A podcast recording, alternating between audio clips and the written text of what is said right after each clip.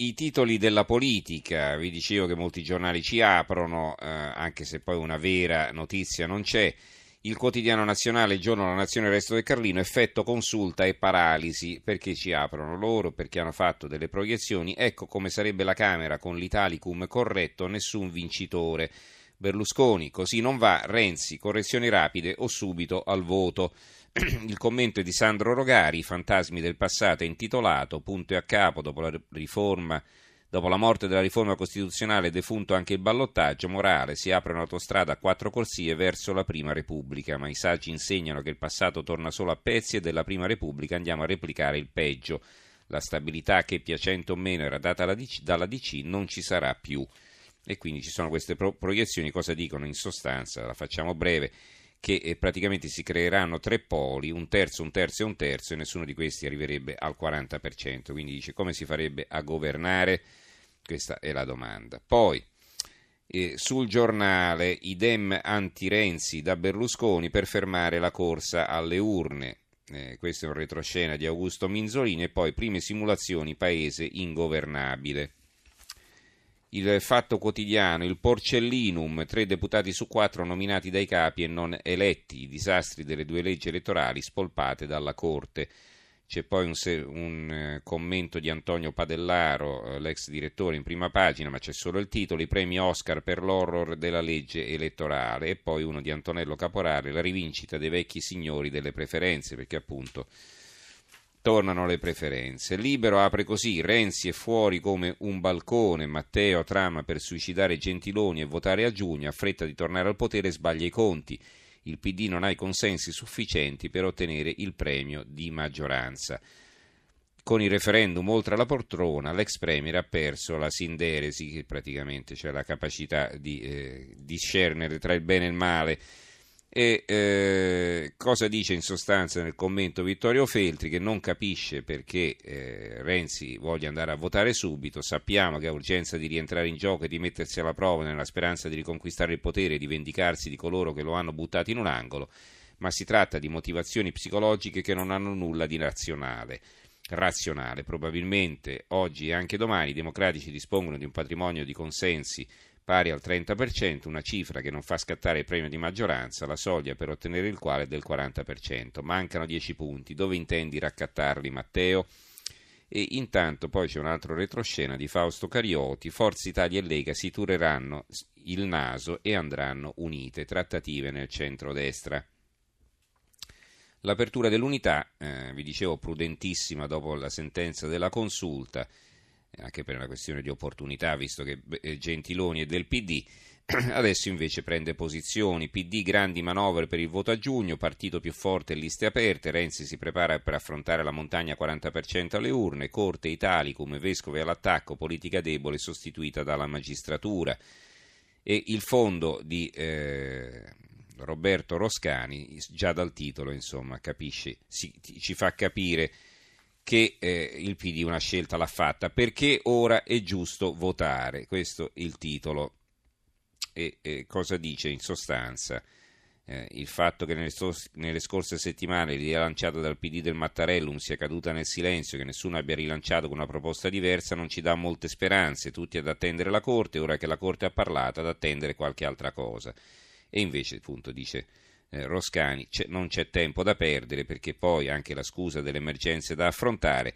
Su questo dice qualcuno pensa che alla scadenza naturale della legislatura come per miracolo le emergenze non ci saranno più oppure proprio non bisogna andarci a votare, lo si fa quando sarà comodo a qualcuno, quando si saranno messi insieme gli stracci di piccole formazioni politiche o magari qualche, quando qualche scandalo sarà finito nell'archivio o vattato dei ricordi. La verità invece, turiamoci il naso e teniamoci gentiloni, scrive Maurizio Belpietro, il direttore. L'Italia ha bisogno di molte cose, ma l'unica di cui non ha alcuna necessità è un'altra campagna elettorale tipo quella che si è conclusa poche settimane fa. Lo so che rischio di deludere molti lettori che vorrebbero liberarsi in fretta del governo Gentiloni, Tuttavia, in questo momento l'attuale inquilino di Palazzo Chigi mi pare il male minore, mentre il maggiore sarebbe senz'altro costituito da mesi di comizi, promesse polemiche, senza che nessuno prenda davvero di petto i problemi del paese. Il foglio Berlusconi le mie condizioni per andare al voto e senza coalizioni, c'è un'intervista appunto a Berlusconi, gli italiani hanno diritto di scegliere da chi vogliono essere governati, ma sull'Italicum l'esigenza di un passaggio parlamentare c'è, urne Salvini Trump, Renzi mai più a Palazzo Chigi, dipende da lui, intervista al CAV.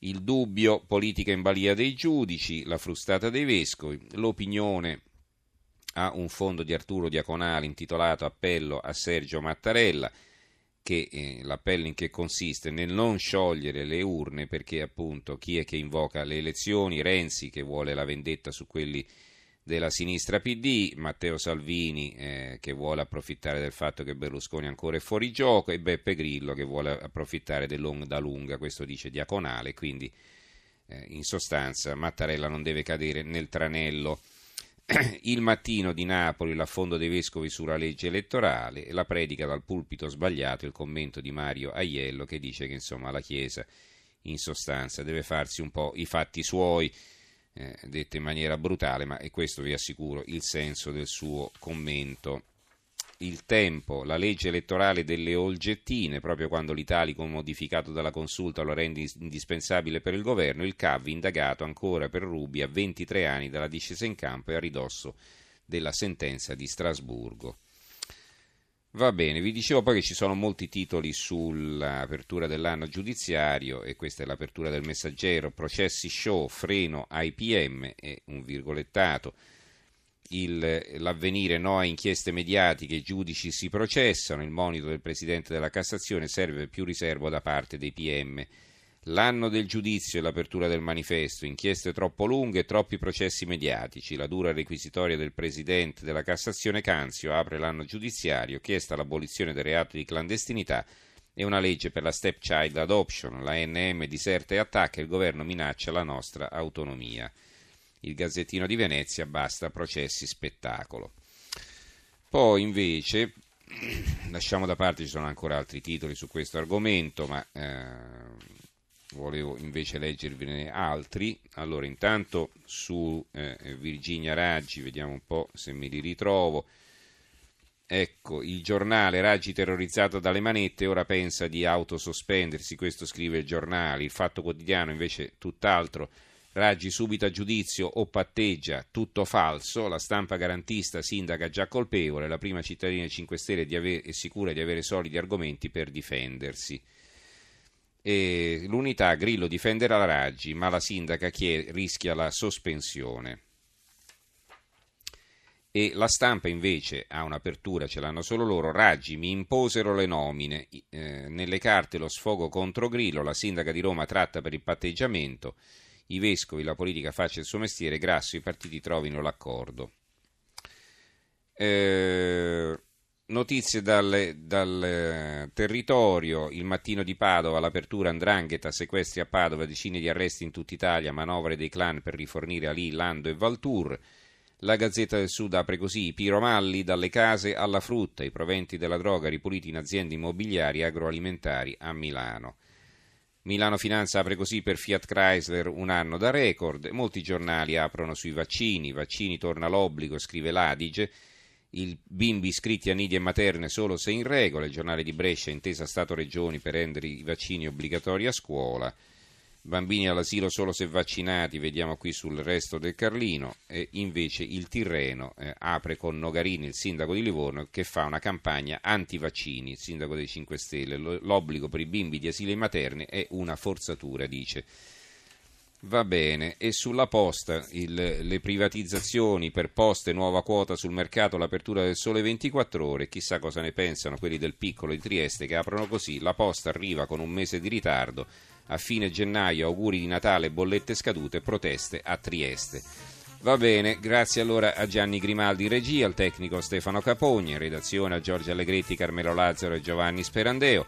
Diamo la linea a Monica Giunchiglia che condurrà il GR delle due e noi ci risentiamo domani sera. Grazie a tutti per averci seguito e buonanotte.